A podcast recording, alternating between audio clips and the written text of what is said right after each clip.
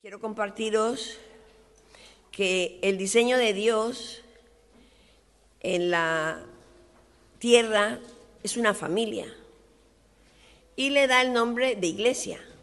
Iglesia porque somos de muchos sitios, de muchas naciones, de padres diferentes.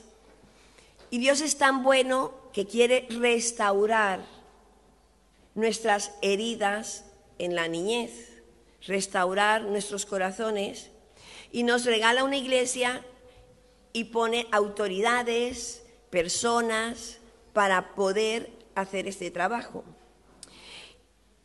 Y quiero invitaros a que me acompañéis un poquito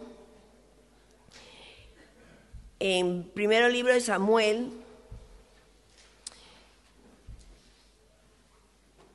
una guerra que destruyó al pueblo de Israel en Samuel 4, del 3 al 4.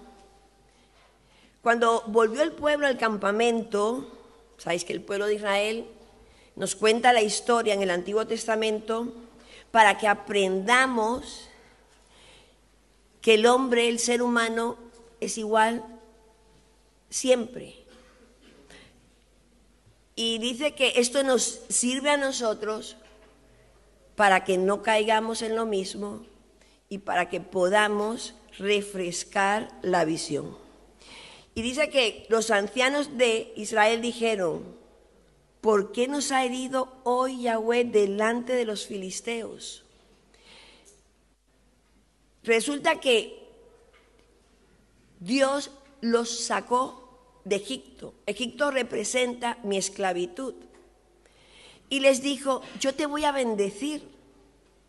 Pero le sacó de su tierra, porque en su tierra eran esclavos, y les saca a una promesa que es donde fluye leche y miel. la leche es el alimento básico y la miel es algo rico. Y Dios quería bendecirles, pero él les sacó por un desierto Cuenta la Biblia que el desierto era 11, 40 días, o podían ser 11 días. Pero el pueblo de Israel daba vuelta en lo mismo todo el tiempo. Y tú sabes que cuando le damos vuelta a lo mismo, pasa una cosa curiosa, no salimos de lo mismo.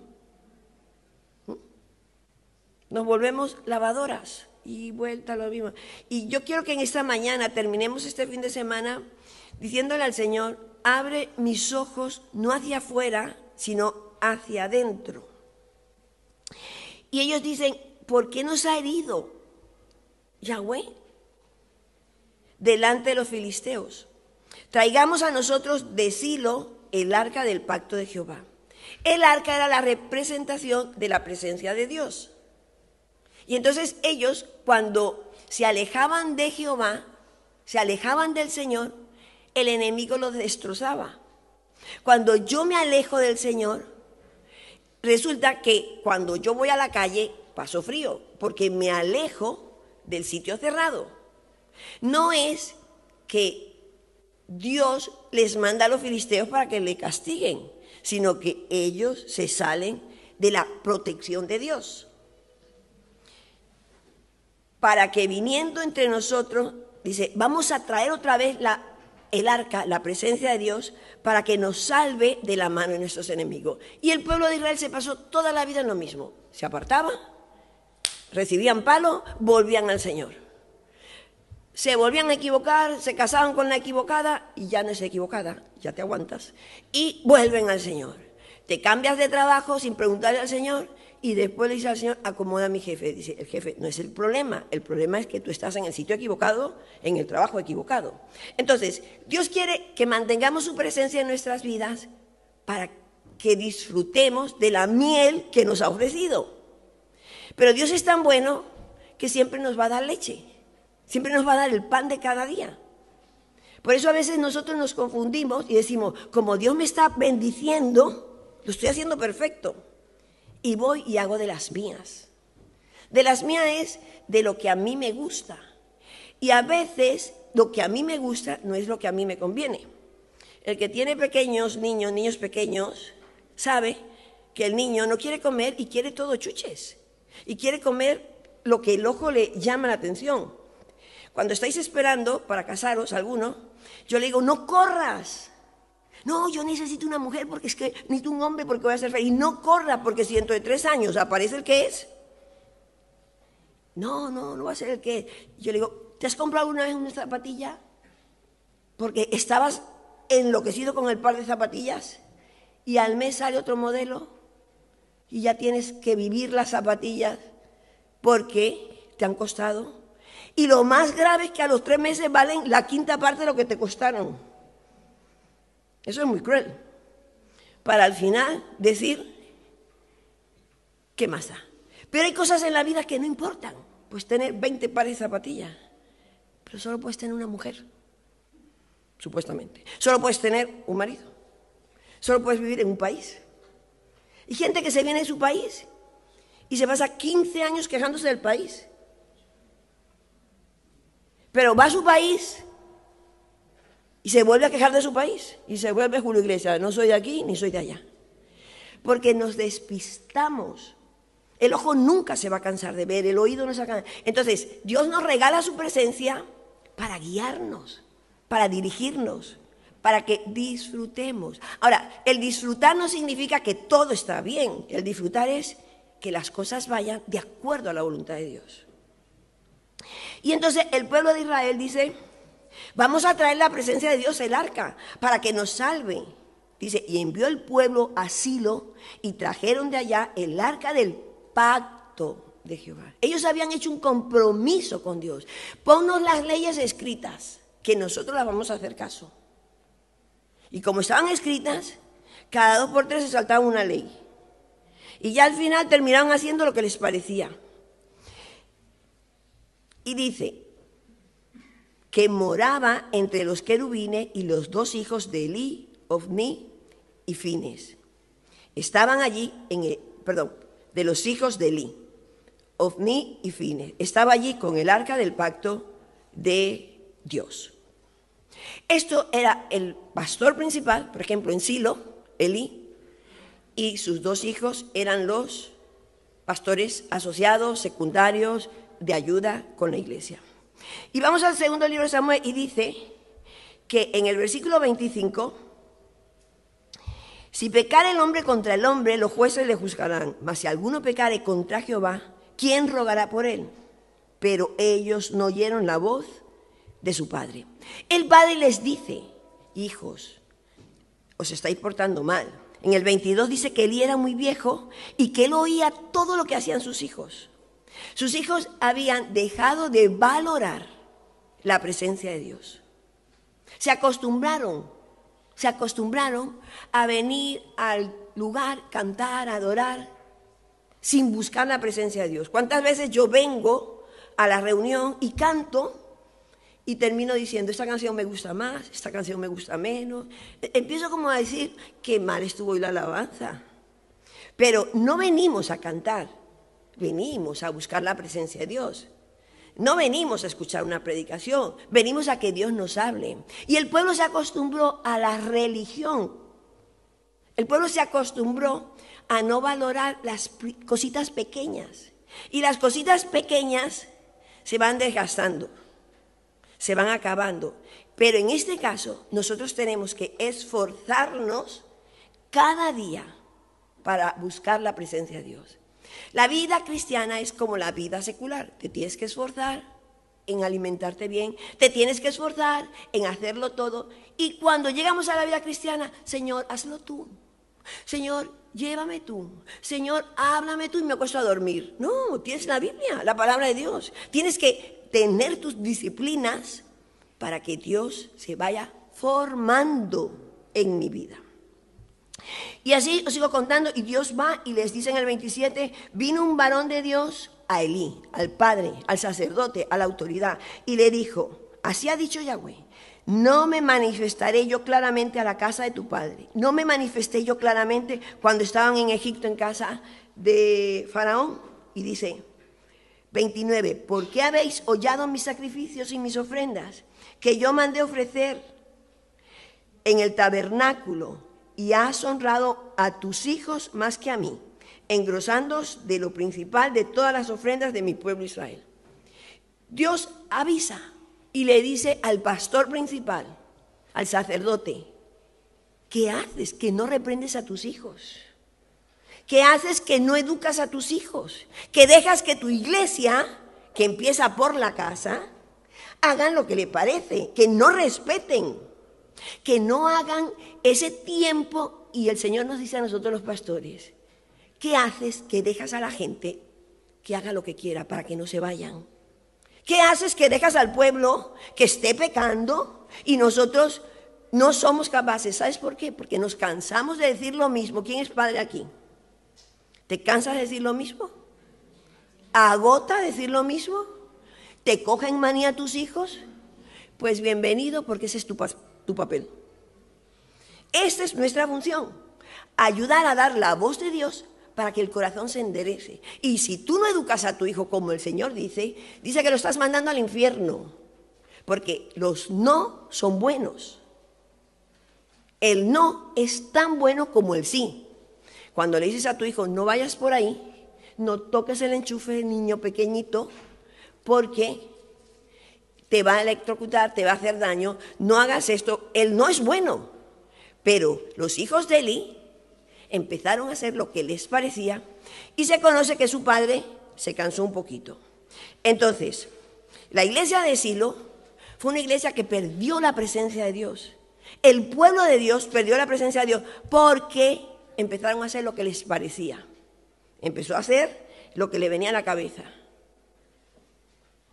Dice la Biblia que tenían adulterio, que jugaban con las ofrendas, que empezaron a soltarse el moño. Bueno, ¿qué más da un poquito de internet? Si es que son 10 minutos de pornografía, no pasa nada. Son 10 minutos y las 23 horas y 45 minutos son sin pecado como agrado a Dios con casi todo el tiempo, pero casi todo el tiempo, dice la Biblia, que un poquito de levadura leuda toda la masa. Y entonces empieza el enemigo, Satanás, a engañarnos con que un poquito no pasa nada. Un poquito de mala concentración, no pasa nada. Un poquito de mala actitud, no pasa nada. Que yo me complazca un poquito. Yo muchas veces decía, estoy tan cansada que me voy a complacer yo un poquito. ¿Lo habéis hecho alguna vez? Y entonces digo, ah, hoy es mi día de complacencia. Y ese día de complacencia mío era un día de pecado. Me encantaba meterme y deprimirme. Ah, pero deprimirse no es pecado. Deprimirme, ¿a quién estoy molestando? Y entonces me ponía una música un poquito de esa que, que me ayudaba a deprimirme y yo apagaba la presencia de Dios. Pero yo no adulteraba, no fornicaba, no le robaba a nadie. Pero después salía con un poquito de amargura. Y que no me llamara alguien espiritual, porque le digo, yo pienso diferente que tú. O Dios no está conmigo. Y la iglesia se puede ir llenando de esos poquitos de rebeldía, porque esta casa está hecha para tener la unidad y para ir todos juntos. ¿Qué pereza con una casa cuando empieza, ¿vas a hacer lenteja? No te preocupes, cariño, para ti lenteja, para ti albóndigas, para ti un filete. No pasa nada. ¿Qué va a pasar? El día de mañana, eso va a ser constantemente un agotamiento emocional y eso es lo que pasa en la iglesia. En las cosas que son personales, tienes libertad, pero en la iglesia no tenemos la libertad. ¿Tú tienes libertad en el trabajo? Tú puedes llegar y decirle a tu jefe, no me gusta el horario que me has puesto. No me gusta lo que estás haciendo, jefe. Que yo llego aquí a las 7 y tú vienes a las ocho y media sonriendo. ¿Tú haces eso en tu trabajo? En el único sitio que nos podemos dar el gusto de decir lo que nos parece es en la iglesia. ¿Por qué? Porque creemos que la iglesia es una opción y para Dios no es una opción. Es lo único que sujeta la maldad en el mundo. Es lo único que sujeta la tierra. No somos una tontería, ¿eh? No somos el pobrecito que vino de no sé dónde a trabajar para ganar un poquito de dinero, a calentar una silla en Londres. No, es un diseño de Dios de buscar un pueblo que es suyo, que estaba disperso, y ¿sabéis lo que dice la Biblia? Que lo peorcito escogió, lo vil, lo menospreciado, para que Dios se manifieste. Vasos de barro. Quiere decir que nosotros somos escogidos no por ser los mejores, sino por ser los peores. Cuando yo dije que iba a servir al Señor, en mi casa dijeron, ¿tú? Claro, ya sabes por qué, ¿no? Dice, mi madre, que está con el Señor, dice, pensé que era tu hermana mayor, claro, se portaba bien. Pensó que era mi hermana la tercera, porque ella era, pero guay. Y no pensó que yo, así sería de trasto. Dice, ¿y ahora? Y yo le dije, los reclamos para arriba. Dice la Biblia que el ambiente de Silo era un ambiente malito. Y hubo una mortandad tan grande que la gente estaba llorando, angustiada. Imaginaros que dice la Biblia que murieron tres mil personas. En el versículo 13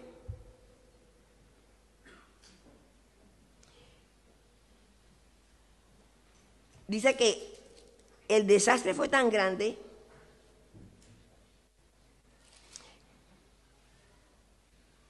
que la gente lloraba, a uno le faltaba una pierna, a otro le faltaba el padre, la madre. ¿Os imagináis en un pueblo tres mil personas muertas? Israel había sido vencido por sus enemigos. Y el versículo 18 dice, a ver que esto...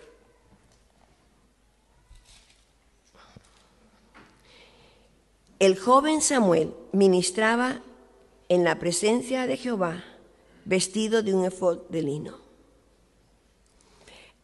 El niño que había sido entregado en la iglesia no se notaba porque era muy pequeñito. Y la gente estaba sufriendo y había sido maltratado. Y dice la Biblia que de repente en el 1 Samuel 4, 18. Elí aconteció que cuando él hizo mención del arca de Dios, Elí cayó hacia atrás de la, silla, de la silla al lado de la puerta y se desnucó y murió, porque era hombre viejo, pesado, y había juzgado a Israel 40 años. Resulta que este hombre, cuando le dicen que el arca de Dios, que la presencia de Dios, se asustó tanto que se desnucó y murió. Dios le había avisado con un profeta ten cuidado con los hijos. Dios nos avisa de muchas maneras. ¿Y qué hizo él? Le fue más cómodo no aceptarlo. Dice la Biblia que de repente, en el versículo 11, vamos al 11 ahora, cuando el arca de Dios fue tomada y muertos los dos hijos de Eli, Ofni y Fines, y entonces salieron corriendo a contárselo a su padre, que ya tenía 98 años, que era pesado, y murió. Ahora bien, Dios le había avisado y ellos no se lo creyeron. Dios avisa, un profeta les avisó y vieron que no pasaba nada, que no pasaba nada, hasta que pasó. Ahora encontramos que el pastor principal, sacerdote, está muerto. Encontramos que los dos hijos están muertos. Y ahora vemos a una mujer que está mirando, y vamos al versículo de 20. Y al tiempo que moría, le dicen a la mujer de uno de ellos dos, la que estaba junto a ella, no tengas temor, porque has dado a luz un hijo mas ella no respondió y se dio ni se dio por entendida. Tenía una mujer, uno de los dos hijos embarazada. Cuando le dieron la noticia, me imagino que de la angustia que recibió, los eh, da luz y muere. Y mirad lo que dice el 21, y llamó al niño y cabó, diciendo, traspasada es la gloria de Israel, por haber sido tomada el arca de Dios y por la muerte de su suegro y de su marido. Y cabot significa traspasada es la gloria de Dios. Se perdió la presencia de Dios en Israel. Porque los enemigos cogieron el arca que representaba la presencia de Dios. Ahora, ¿os acordáis que vimos que había un niño en el templo que se llamaba Samuel? Y decía que Samuel estaba, primera de Samuel 2.18, y el joven Samuel ministraba en la presencia de Dios. Ya Dios estaba levantando a la vez que estaba un pueblo destruyéndose, un niño que ministraba, quiere decir que adoraba, que buscaba la presencia de Dios. Porque Dios ama a su pueblo y Dios no va a cambiar sus planes. Si yo me desvío, Dios va a poner a alguien en mi lugar. Si yo no voy, Dios dará a alguien que vaya por mí. Porque Dios me está dando a mí es la oportunidad de que yo busque su presencia. Y el viernes veíamos que el pueblo de Israel, la primera cosa que perdió fue la presencia de Dios. Dejó de buscar a Dios. Cuando Dios le dice a Moisés, sube y espera, es que hay que buscar a Dios y esperar la respuesta. No es buscar a Dios, Señor, ya, amén. No, yo tengo que aprender que hay tiempos donde Dios forma mi carácter.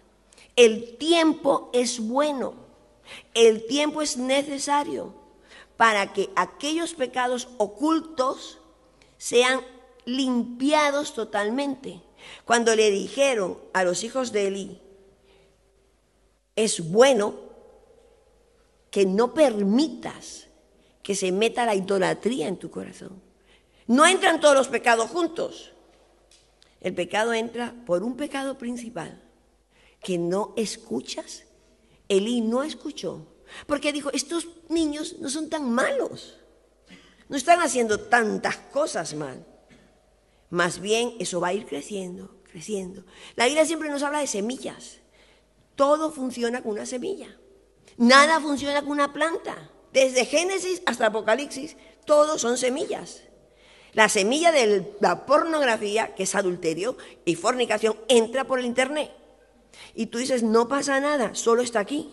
Pero luego le da la orden al cuerpo y actúa. La codicia no empieza yendo a, buscar una tarjeta y gastar todo lo que no tengo. La codicia empieza con un pobrecito yo. Todo el mundo tiene esto y yo no. Qué pena, un caprichito, no pasa nada hasta que me enredo y ya tengo una deuda y estoy viviendo fuera de la realidad. Las deudas son pecado.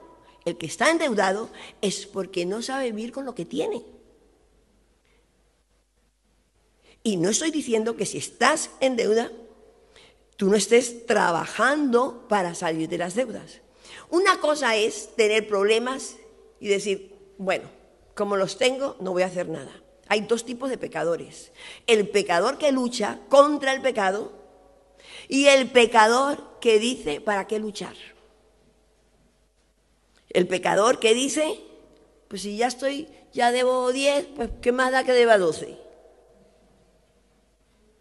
Esos son los pecados que cuando te avisan te van a caer encima. Por no escuchar, por no obedecer. Y en la iglesia Muchas veces hacemos todo bien, diezmamos, ofrendamos, venimos, pero tenemos rebeldía y criticamos. Tenemos intenciones ocultas y nos rebelamos. Tenemos intenciones ocultas y dejamos un poquito de pecado. ¿Y sabes qué da pereza? Volver para atrás. Porque casi siempre los que tenemos debilidades y pecados ocultos somos aquellos que hemos caminado con Dios, que hemos vivido la bendición de Dios, que hemos salido de Egipto, que hemos disfrutado, que ya Dios nos pone a servir, que Dios nos pone a hacer cosas y como ya Dios me está usando en poner la silla, como ya Dios me está usando en la cámara, como ya Dios me usa en la alabanza, como ya Dios me usa para algo, bueno, Señor, ¿qué? ¿Pero qué has visto en mí? Y lo poquito que ha visto en mí es lo que yo tengo de Él, no lo que tengo yo.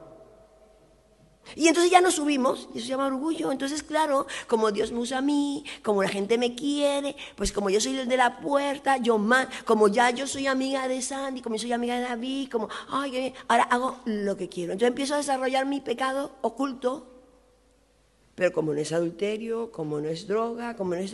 En, trabajo la envidia, la rebeldía, el orgullo, esos pecados que pareciera que no, no se ven, pero huelen y contaminan y dañan a los demás.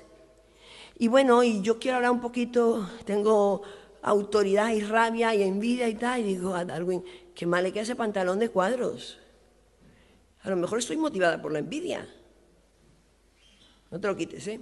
Y digo, a lo mejor, digo que se estará creyendo Kate, porque está ahora de misionera, si yo la conocía cuando estaba soltera, yo sabía quién era Álvaro, y empezamos a hacer esos comentarios que no son del mundo. Ay, yo lo digo para, bueno, es que estoy entre familia. ¿O, o, qué pasa? ¿Que, que, que, aquí no se puede hablar. ¿Se puede hablar? Se puede decir lo que quieras. Pero el Señor le dijo, cuidado Eli, cuidado Eli, que es mi pueblo, que es mi presencia lo que estás tocando. Vosotros no nos tocáis a nosotros, ni a los hermanos, tocáis al Señor, porque este diseño es del cielo. Por eso yo digo, ay Señor, por favor, que los últimos años de mi vida yo tenga más temor que los primeros. Me estoy explicando, porque el ego se alimenta mucho. Porque antes, cuando teníamos 18 discípulos, era muy bonito que yo ponía las sillas, yo recogía, yo hacía todo, yo tocaba en la alabanza, ¿eh? para que sepáis, sabía cinco canciones, yo predicaba, yo hacía todo. La comida del redil, nosotras, Beren y yo hacíamos en una payera los huevos fritos y las salchichas. Nosotros sabíamos hacer de todo. Y, y parece que ya lo hice también, que Dios me ha bendecido con ocho iglesias. Señor, ¿cómo te he bendecido yo? Señor, qué bien lo he hecho yo. No, Señor, gracias porque no me has quitado. Gracias porque tu mano me ha sustentado. Gracias porque todavía algunos me quieren y otros un poquito menos y otros nada. ¿Por qué? Porque yo lo noto. Ah, no, seguro que me va a caer, me escondo. Tú no te escondes de mí, porque a mí me manda el Señor. ¿Y qué le pasó a Eli? Dijo, ah, soy el jefe del pueblo, porque pequen un poquito mis hijos, no pasa nada. ¿Y sabes qué? ¡Pum! Cayó el diablo y los destrozó. Esa es la iglesia de Silo. Y a veces nosotros, con todo cariño y respeto, si tú vienes de otra iglesia, límpiate de las manías que cogiste en la otra iglesia. No somos mejores que la otra iglesia. Si tú eres nuevo y único de esta iglesia, límpiate, porque yo no puedo traer el mundo a la iglesia. Porque el Señor nos manda a ser un pueblo santo, apartado, limpio para Él. Si quieres ver la gloria de Dios. Ahora, el que vive la mitad en el mundo y la mitad en la iglesia, le aconsejo que se vaya al mundo para que disfrute del mundo. Porque si no, no disfrutas ni del mundo, no pecas a gusto, ¿a qué no? No pecas a gusto porque vas una noche, ¡ay! te sueltas el moño al día siguiente, y al quinto día, qué depre, qué aburrimiento del mundo, ¡pum! otra vez para la iglesia. Y tampoco disfrutas de la iglesia, porque no te gusta todo de la iglesia. No te tiene que gustar todo la iglesia te tiene que gustar todo del Señor. Y no tienes que hacer lo que nosotros hacemos, pero no puedes dividir el corazón de Dios, porque el juicio empieza por la casa. Y yo tengo que tener mis cuentas cortitas con el Señor. Hemos visto este fin de... Yo puedo predicar bien, puedo cantar bien, puedo evangelizar bien, puedo hacer muchas cosas bien, pero si no estoy en la voluntad de Dios, yo no voy a tomar la miel, solo estoy tomando la leche, sobreviviendo con un poquito de leche, sobreviviendo con las bendiciones, porque Dios es tan bueno, pero tan bueno que aunque yo no sea fiel, Él va a ser fiel. Dice la Biblia que Dios levantó una iglesia nueva con Samuel. ¿Qué hacía Samuel? Ministraba en la presencia de Dios. Samuel obedecía a Dios. Samuel desde los ocho años lo metieron en la casa de Dios. Dice la Biblia que él terminó todos sus años con una, un historial de vida. ¿Lo habéis leído? Si no, buscarlo. Un historial de vida de fidelidad a Dios. Entonces, desde los ocho años se perdió medio mundo. Se perdió la mitad de la marcha. Se perdió la mitad de los pecados. Pero Samuel vio la gloria de Dios. Y nosotros necesitamos tomar una decisión y arrepentirnos de aquellos pecados de tibieza. Aquellos pecados, bueno, un poquito, bueno, mmm, tanto de Dios, no. Si no quieres tanto de Dios, es nada, porque un poquito para Dios. Ahora digo, bien, si lo trabajas, estás del lado de la iglesia de Samuel. Muchas iglesias que son Icabot, la gloria de Dios ya no está. El pueblo se desenfrena. Muchas iglesias se convierten, ay, como, bueno, admitamos admitamos, bueno, hagamos una iglesia moderna. No, hagamos una iglesia bíblica. Y aquella mujer que estaba llorando frente a los ataúdes, dice al final,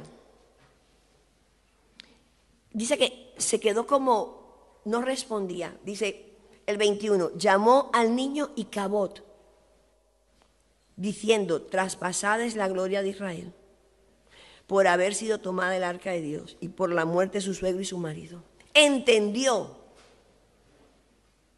que el problema había sido que ella misma había perdido la presencia de Dios. Lo entendió ahí porque esto dice y llamó. Quiere decir que ella vio a su marido pecar y no le ayudó. Para no estar todo el día, pues descansa un poco.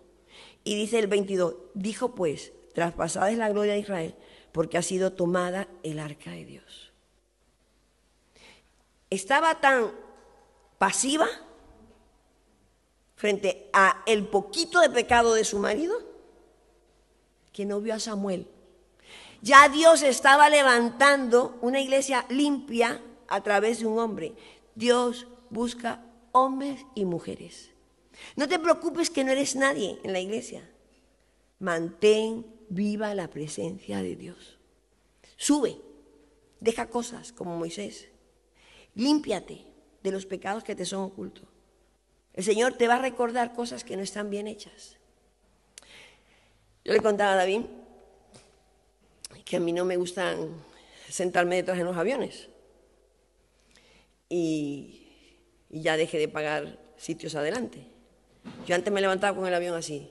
Tengo a la altura me da un poquito de, de yuyu, de pánico. Entonces, entonces me acerco y le digo a la de el control.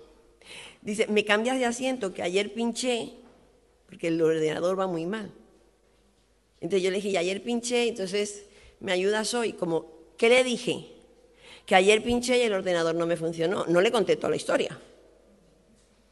Entonces ella diría, este es un viajero frecuente y me cambió y me puso un asiento bueno. Dije, yo le mentí. Cuando me senté al avión, yo no pinché, yo no quería pagar. Digo, Señor, perdóname, porque es una mentirita para que me dé un buen asiento. ¿Tienes sensibilidad cuando pecas? Estoy hablando hace dos días. ¿eh? Yo le dije, ¿me cambias el asiento? Porque pinché entonces, claro, dices que estos ordenadores van muy mal, ella sola me ayudó al pecado. Yo te cambio. Entre cuando me iba a cambiar el asiento, le pasó el de Belén. Y veníamos al lado de uno de Iberia, un capitán. Bueno, en esos asientos grandes, diría, este es un viajero frecuente. Y yo le dije al Señor, perdóname. He mentido. No voy a pagar la presencia de Dios. Y digo, y cuando me vaya mañana, digo, ¿me adelantas el asiento, porfa? Y si me dice no, pues voy detrás, donde me toque. Porque no quiero dejar que esas zorritas pequeñas, no quiero dejar que esa malicia indígena que tenemos, e-, ese, esa envidia como, mm, e-, esa, esa intención oculta, quiero trabajarlo porque no quiero pertenecer a la iglesia. No quiero pertenecer a la iglesia de Icabot. Quiero pertenecer a la iglesia de Samuel. No quiero que mañana me encuentre con un desastre en mi vida y decir, ¿qué pasó Dios? Si es que he sido fiel, no he faltado, no he hecho esto, he hecho todo. Y el Señor dice, has hecho todo, pero mi presencia no está contigo. Estás tomando leche, estás con lo mínimo, con el trabajito, con una iglesia que siempre hay alguien aquí, Estás disfrutando los beneficios. Pero como dijo Moisés, cuando Dios le dijo, no voy a ir contigo, dice que Moisés lloró, pataleó. Digo, pero tranquilo Moisés, no te preocupes que yo te voy a mandar un ángel para que te bendiga, para que te guarde, que no quiero una bendición, quiero tu presencia. dice que lo luchó tanto, que lo luchó tanto, no sé si sabéis lo que dice ahí, dice que le dijo Dios, ¿sabes qué? Mi presencia va a ir contigo. Yo quiero que la presencia de Dios, para eso es importante, limpiar los pecados ocultos, arrepentirte, que te duela lo que se llama pecado, que puedas entender que es pecado, que pecado no es matar, es criticar, que pecado no es robar, es aprovecharte de alguien. Aquellas cositas pequeñitas que controlar y manipular no es ayudar, es hacer lo que no tienes que hacer. Amén. Oramos. Papá, en esta mañana queremos abrir nuestro corazón y decirte que quites las dobleces Hemos caminado contigo, muchos de nosotros. Y a veces se nos olvida tu presencia.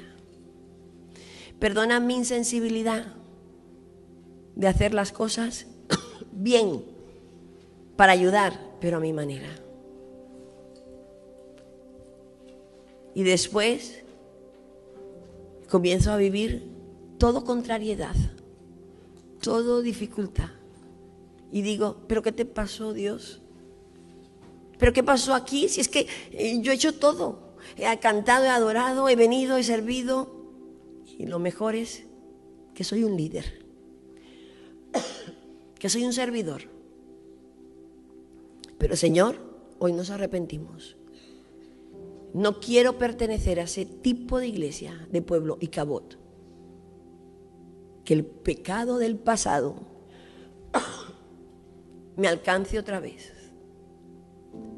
Que yo no tenga una renuncia profunda. Pero lo más triste es que yo no veo, Señor, porque pienso, Señor, ¿qué pasó? Yo no quiero que la mentira reine en mi vida.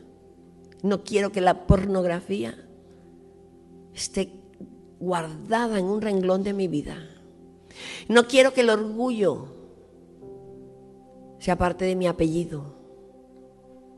No quiero que mi servicio a ti, Señor, como los hijos de Elí,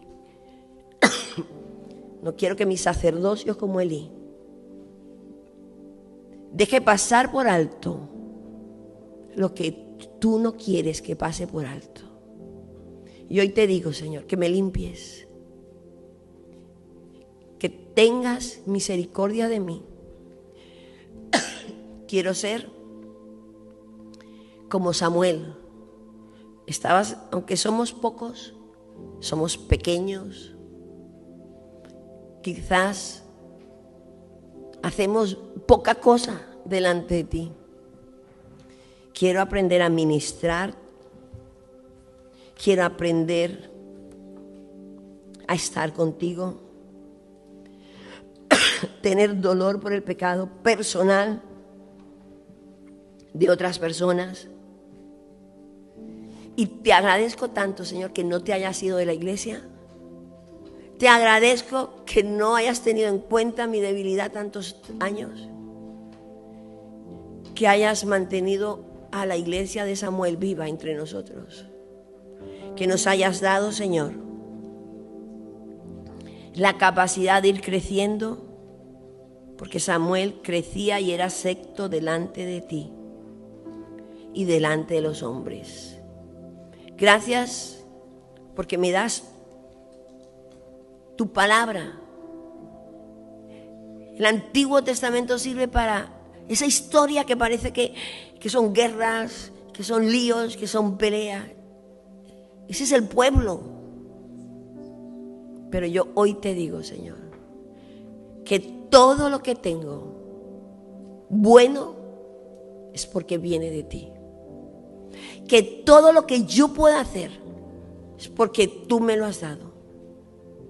Hoy reconozco, Señor, que si miro para atrás, no puedo decir, Señor, que mis fuerzas me han traído. No puedo hacer alarde de que sé lo que sé, porque vengo de una buena familia.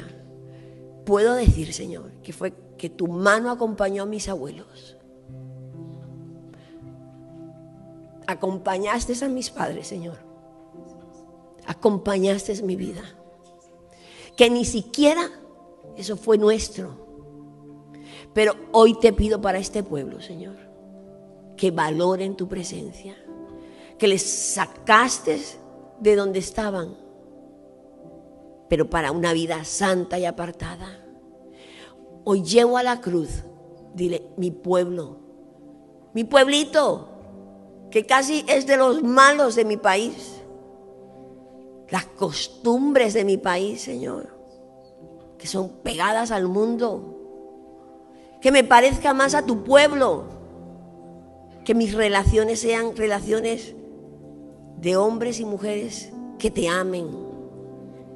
Que aunque tenga pocos amigos, Señor, que yo soy como Samuel, porque le diste a Samuel la honra de ministrar a un pueblo grande y levantar una nación que mis planes no tengan que ver con los míos. Que si algo me falta, Señor, y no me lo quieres dar porque no te parece, yo aguante porque tus planes son mejores. Y hoy te digo, Señor, dame la gracia de examinar mi corazón. Examíname, oh Dios, y conoce qué hay en mí. Que no sea interesada que no busque solo mi bien, que no me olvide de donde me sacaste, que entre más me das, más deudora soy, que solo tengo una vida y la quiero invertir, que te entrego mi carrera, mis bajezas, mis debilidades, mis habilidades, mi conocimiento, mi capacidad porque a veces te entrego las miserias, pero hoy te quiero entregar. Como Samuel que te entregó la juventud, te entregó todo. Y no dijo, qué pena que me voy a meter en un templo. Porque cuando yo hago eso, Señor, tú devuelves a una nación, a un pueblo, tu presencia y le das mil veces más. Lo has dicho en tu palabra. Y ahora digo, Señor, me has dado más de lo que yo pude encontrar me has perdonado, me has rescatado, has borrado el pecado de mi juventud. ¿Quién soy yo para señalar? ¿Quién soy yo para no valorar a los demás? ¿Quién soy yo para quedar por encima? ¿Quién soy yo, Señor? Y te digo, una sola cosa quiero. Y es que yo pueda estar en tu casa todos los días de mi vida. decido en esta mañana usar la voluntad y lucharé contra mis enemigos ocultos. Me volveré sensible a las pequeñas cosas.